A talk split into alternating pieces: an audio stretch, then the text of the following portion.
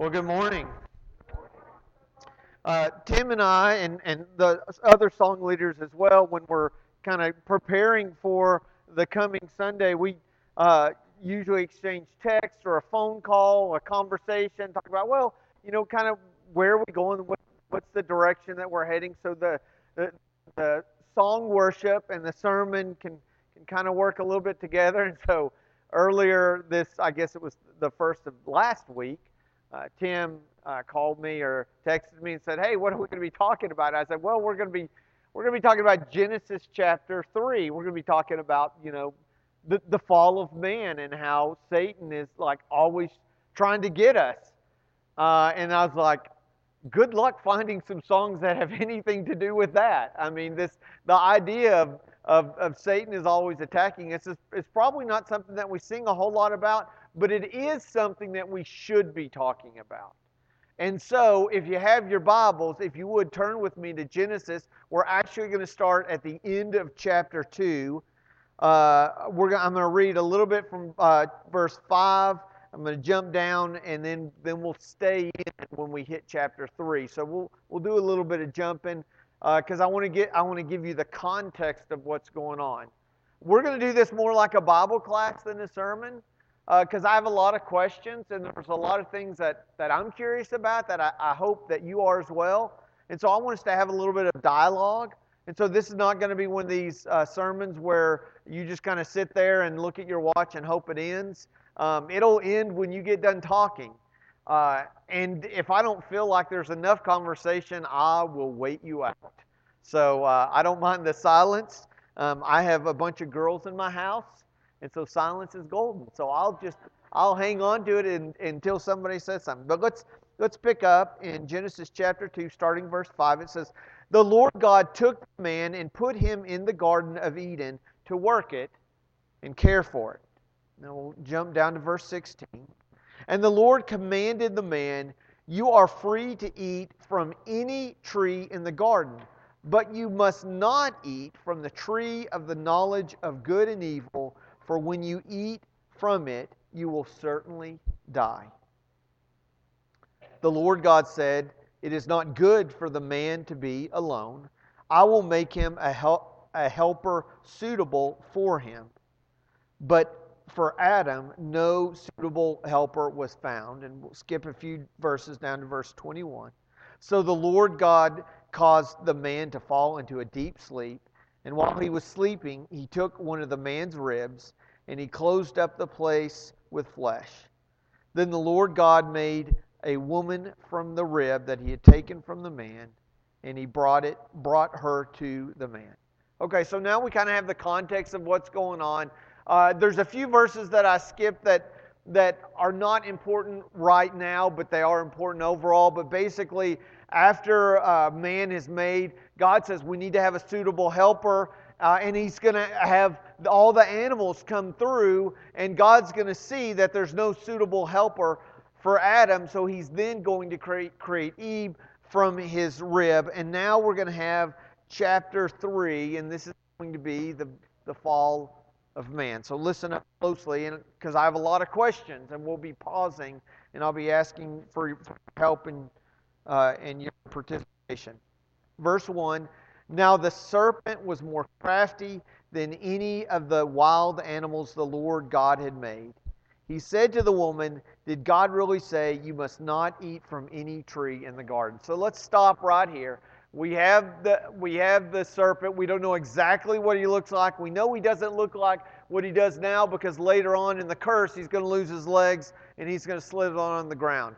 We also know that he's different in the fact that he has the ability to talk, to communicate, right? And so but, but my question is this deceitful, cunning snake, this serpent, is going to go to who? Eve. Okay, so I just want to stop and talk about that for a minute. Why would the serpent choose to go to Eve and maybe not to Adam? Oh, okay, that's oh, Eddie said Eve could fix Adam. Like, like Eve, Eve knew that, that whatever she said would go, that Adam would follow her. That, Okay, I get that. That that might happen. Why else? Why might Satan choose to go after Eve? Maybe maybe he thought that that Eve was the weaker one. Okay? Yeah, and this is the one that I'm I, I really think is important and Lance pointed out is that notice and, and this is why I wanted to back up in chapter 2 and not start in 3. Remember, God is going to be with Adam. Adam hasn't named the a- uh, animals.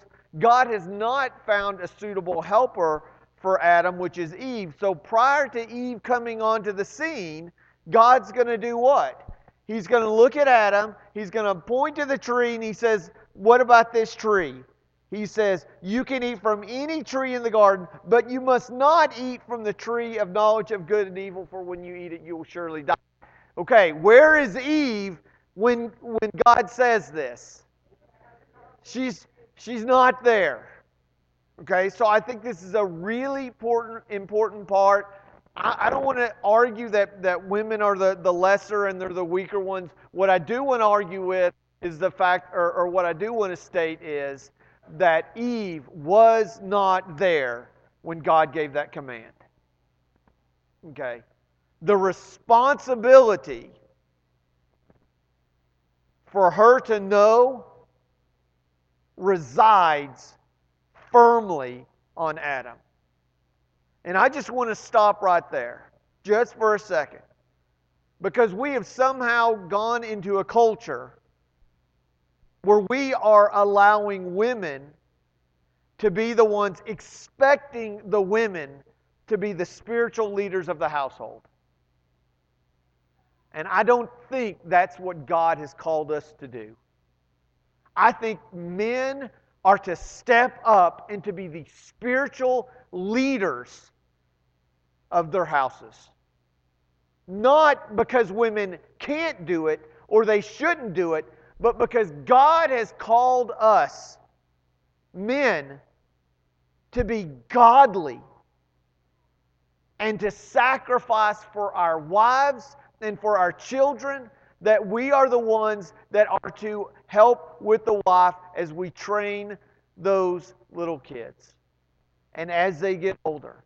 And somewhere along the way, we decided we are going to let women take care of that role because they can do it better and we don't have to mess with it. And you walk into a Bible school hallway and you look into all the classrooms, and we have all the women out there doing, doing the good work, and the men are just sitting in, in a class. And I know that steps on your toes, and I know you don't like that, but I'm just saying, I believe that Genesis chapter 2 and 3 remind us that men have a responsibility. Somewhere along the way, we got the idea that a man is supposed to leave the house and go make money and come back, and then everything else resides on the shoulders of, of the mother. And that men don't have a responsibility to teach and lead spiritually. And so, for you young ladies out there, I just want to encourage you as you are looking for someone that you are going to partner with for the rest of your life, find a man who's not afraid to grow in his, his spirituality. Find someone who's willing to pray. Find someone who is eager to study and to learn and to share the gospel. I think that's so important for us to, to remember. And so we can jump on Eve and say it's all her fault because we know what's going to happen in a few minutes. But I kind of think that Adam might have dropped the ball a little bit on sharing with her. And, and we'll get to that in just a second. But let's hang out here for just a second because we're going to have something, a question that the serpent's going to ask. Again, notice this is not a statement, it's a question right? And so he's very elusive in the way he does this. Listen to this. He says, Did God really say you must not eat from any tree in the garden? Do you catch that? Why did he phrase it in that way?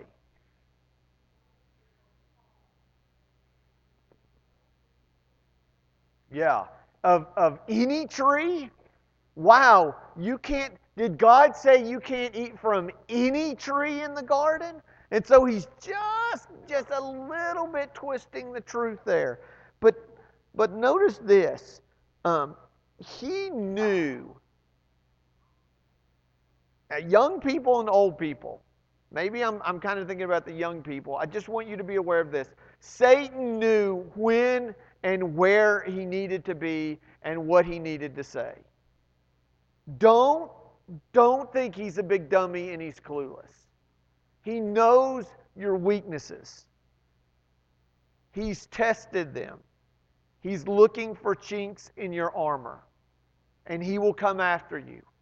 And every one of us has different weaknesses that we deal with, but if he can hone in on that one, he will just tap, tap, tap away at it right? And so he knows how to ask this question. He knows when to do it. He knows where he needs to be when he does this. But listen to the response, verse 2. The woman said to the serpent, "We may eat from we may eat fruit from the trees in the garden, but God did say, you must not eat from the tree that is in the middle of the garden, and you must not touch it or you will die." Now let's talk about what she said. Is there is there anything about her statement that seems odd or different to you? Okay, she's a Pharisee. How is, how is she a Pharisee? Okay, did you notice that? Oh, now here, uh oh. Okay, they're on the same pew, they're married, they may need counseling after this is over. Because Lance said she added something, and then Jamie says, wait, wait, wait did he add it? So, what do you think about this? Oh, wow. We will now have the invitation song, and Lance can come forward. Okay, you think you think you think Satan understands that he's now going to pit these two to get uh, against one another, right? So listen to this. Okay, she says you can't touch it. Right? Did God say you can't touch it? No, in Genesis 2, it does not say that. So all, maybe we can assume that either Adam added it or Eve added it and said, no, no, no, we're not even. And maybe I can imagine Adam saying, just don't touch it, just stay away from it. I mean, if I had a kid and I said, you know what, don't touch it, that's hot, okay? But, but this is a really important point. I really think, and I'm, I'm not trying to go after Adam, but I feel like there wasn't a really good conversation that was had. And a couple reasons is one, there was never the command not to touch. And two, it doesn't seem like Adam gave Eve the why. And this is where Satan is after her. But there's, there's one more thing to add. What tree was she not to eat from? The tree of knowledge of good and evil. What does she call the tree? Hey there, that one in the middle. I think it's really important that we identify, that we recognize, that we call out the ways that Satan is going to try to tempt us. And then we talk about why we shouldn't do that. Right? When I was growing up, I can remember being told a lot of different things of you can't do this and you can't do that. And sometimes you just can't. Sometimes you just say, like, as a four year old, if I'm heading towards the street and I'm about to get there, my dad was going to yell out, No! And that would scare me to death. He didn't have enough time or I did not have the ability to understand that there's a vehicle that was coming in the road, and if I go out in that road, he couldn't say, Well, hey, as you're running that way, I need to tell you something that's kind of important. But as we get older, parents, it's important that we have these conversations with our kids. Why should we be cautious about social media? Why is going to church important? Why should we love other people? Like these are questions that that I don't think that Eve understood. Because when she was asked about this, she says, Yeah, there's a tree, it's in the middle, I'm not supposed to touch it. Well, why? Well, let's continue on. Verse 4 You will not certainly die. Is this a lie or not? Satan says, You will not certainly die. Lie or not lie? It's a lie. It's a lie. God never said, The moment that you eat it, you will die. But He did say, If you eat it, you will die. And ultimately, that's what's going to happen. But you know what? Satan is really good at twisting this. He's going to come up, he's, he's going to kind of cheat in just a little bit, and then he's going to turn it into an all out lie. You will not die. That's a lie. Adam and Eve are going to die as a result of what they do, but he's going to lie about that flat out. Right? I just I think it's so interesting that, that he is able to work his way in. And what he's going to do over the next few words is he's going to basically say, Sin isn't that bad, and God isn't that good. And that's what he's going to try to convince Eve of. He's going to outright lie. John chapter 8 talks about how he is the father of lies. Uh, 2 Corinthians chapter 11 says he disguises himself as an angel of light. But he says, You will not certainly die, said the serpent to the woman, for God knows that when you eat from, from it, your own eyes will be opened, and you will be like God, knowing what is good and evil. So let's stop for just a second. Let's just play pretend. Let's pretend for a second that Satan is right. That, that you won't die, and that when you eat from it, your eyes will be open, and that you'll be like God. If Satan is right, what does that say about God? What kind of God is this if Satan is telling the truth? But, but I just want to go with this for a second. What, what kind of indictment can be made against God if the, the fruit eating from that tree doesn't do what he says it's going to do? First and foremost, what does it mean? Okay, it means that he's a liar. Right? Dorothy?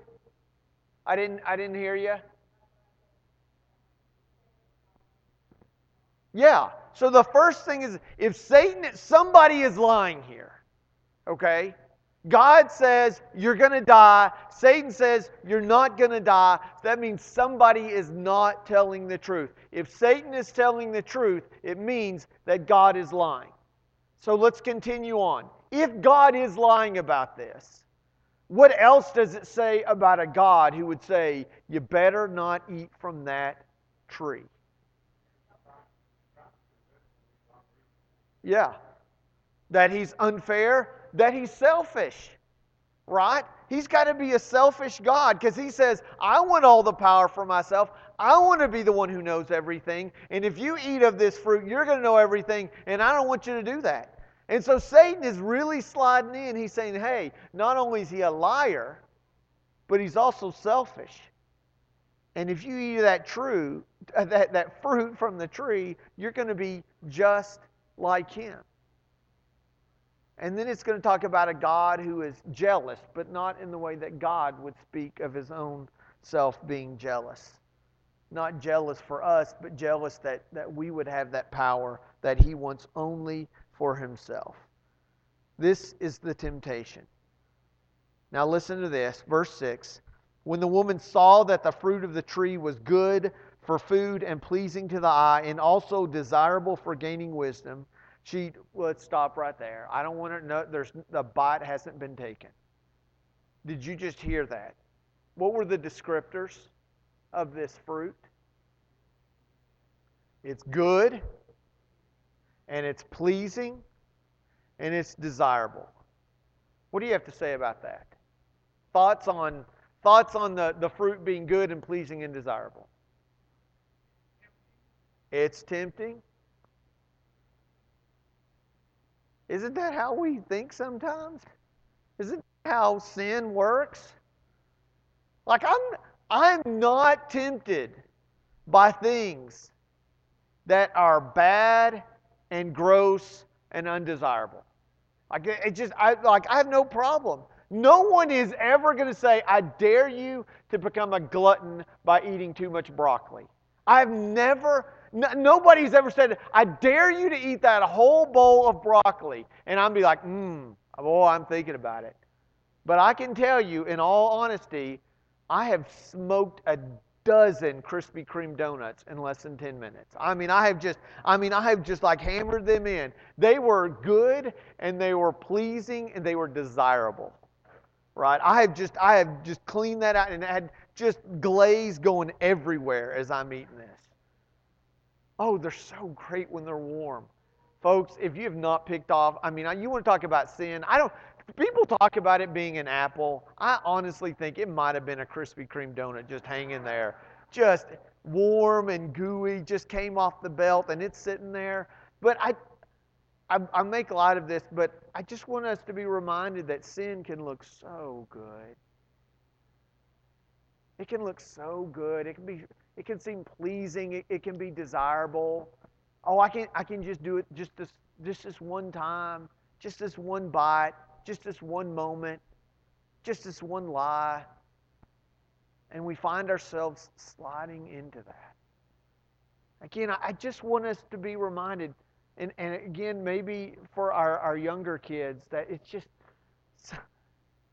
sin has a way of just slowly creeping in. And it doesn't seem like it's that bad at all. But sin is simply one thing, and we're, going to get there in, in just a moment. But we know what she does next. She, she took some and she ate it, then she gave some to Adam, her husband, who was with her, and he ate it. Then both of their eyes were open, and they realized they were naked, so they sewed fig leaves together and they made uh, coverings for themselves. Just that one moment. They justify. Can you imagine as she sat there and, and looked at that fruit? She was able to determine that it looked pretty good.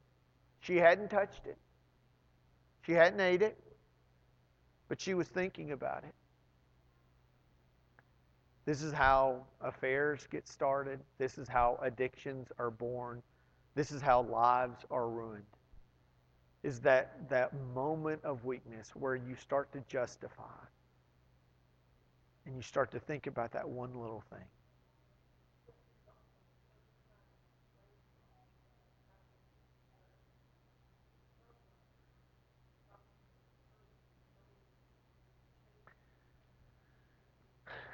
Um, I, I, appreciate that thought, but I, I'm not willing to say that Eve made that decision not on her own accord. Now, I think that Satan certainly, Satan,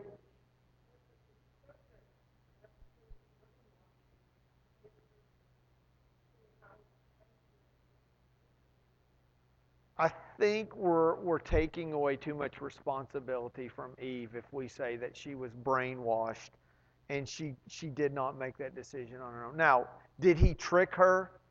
Did he deceive her? Yes. Um, I, I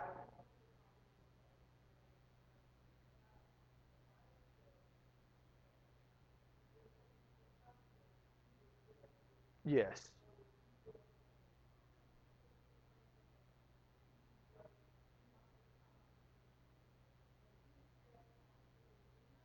Yes.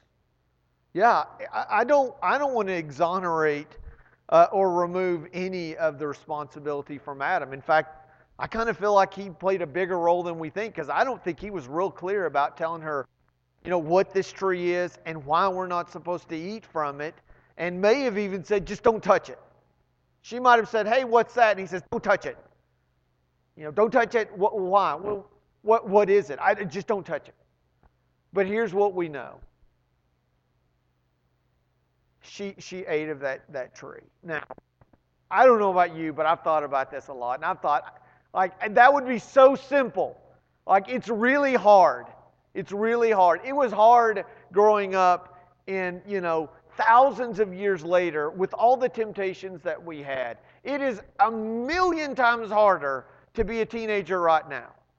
Like, I do not envy our teenagers and what they have to go through and, and all the constant, constant bombardment and the temptations that they, they face, a lot of it from a screen that's coming at them.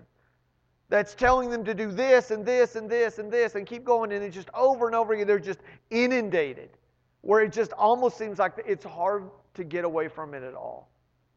Right? And so I can't, I go back and I say, you know what?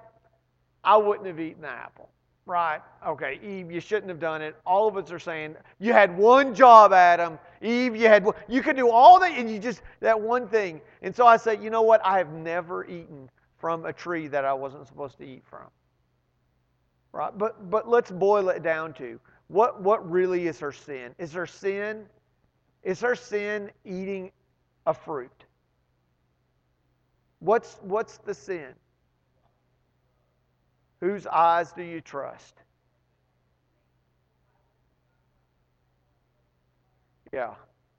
I, I want us to think about this because all of a sudden, this is where the Garden of Eve lands, Eden lands right here today. Because while we might not say, you know what, I've, I have eaten from that, that tree, but I think all of us can say, you know what, I've, I've struggled with pride. I've struggled with desire of wanting a higher station in life. I wanted to know more. I wanted to feel better. I wanted to be higher up than I am right now. And so, in that sense, we are all Adams and Eves. And while we may want to sit here and say, well, I wouldn't have eaten of that one fruit off of that tree, I think many of us have struggled with that. The, the point of, of this series is for us to be aware that Satan just wants to destroy our lives. He is the enemy. And I know it's alluring. I know we can watch social media. I know you get those People magazines I know you get the Sports Illustrated. I know you see those people and you say, man, I would love to have their life. Everything would be perfect. If I could throw a football spiral 80 yards, I, everything would be perfect. If I had that bank account, if I had that car, if I had that house, if I had those looks, if I had all of that, everything. And I just want you to know Satan has tricked them and he's tricked all of us into somehow thinking that those are the people we want to be like. Because at the end of the day, those people are broken and hurting. And if you're a teenager and you say, if I could just be the next this person, everything would be great. I think you would spend just a few hours in their shoes and you'd say, you know what? There's something missing. And here's how we're going to close out this morning. And I, want us to stay in this tension a little bit longer, but I, I want to pull us out too. God was not done with the children that he loved when they broke his command. And he did not punish them when he sent them out of the garden. He saved them. He clothed them. He says, listen, you don't want that other tree because you don't want to be here forever. And I've prepared a place and an opportunity for you, and the way you're going to get there is because my son is going to come down and he will crush that serpent that has struck struck your heel. And you're going to have salvation through him. And so, my encouragement for you is keep your eyes open. Men, love your wives. Guard your hearts. Watch what you allow your eyes to see. Women, be careful of how you treat your husbands, what you say to others, and how you're faithful to your God, to your children, and to your husband. Kids, I just want to say it again. To my daughters that I love, Avery and Ben and Canyon and Tegan, you guys, I love y'all so much. Guard your hearts. Don't believe the lies of Satan. He is going to try to take you places and he's going to deceive you. He's drug us all down, and only by the grace of God can we stand and say, God is our Lord and our Savior. Don't believe those lies. Trust that God is good and He has a plan for all of us. And be willing to fight against Satan. We're about to sing a song of invitation, and I don't know what the invitation might be for you. Maybe you've got that fruit in your hand that you've been eating from. Maybe you're tired of being tempted. Maybe you have someone that you love nearby that's really struggling with that temptation. And my prayer for you is that you will be bold and courageous and you will go and help them as they find the brokenness that they're in. However, we can help, however, we can pray for you, we want to encourage you to do it this morning as we stand and sing.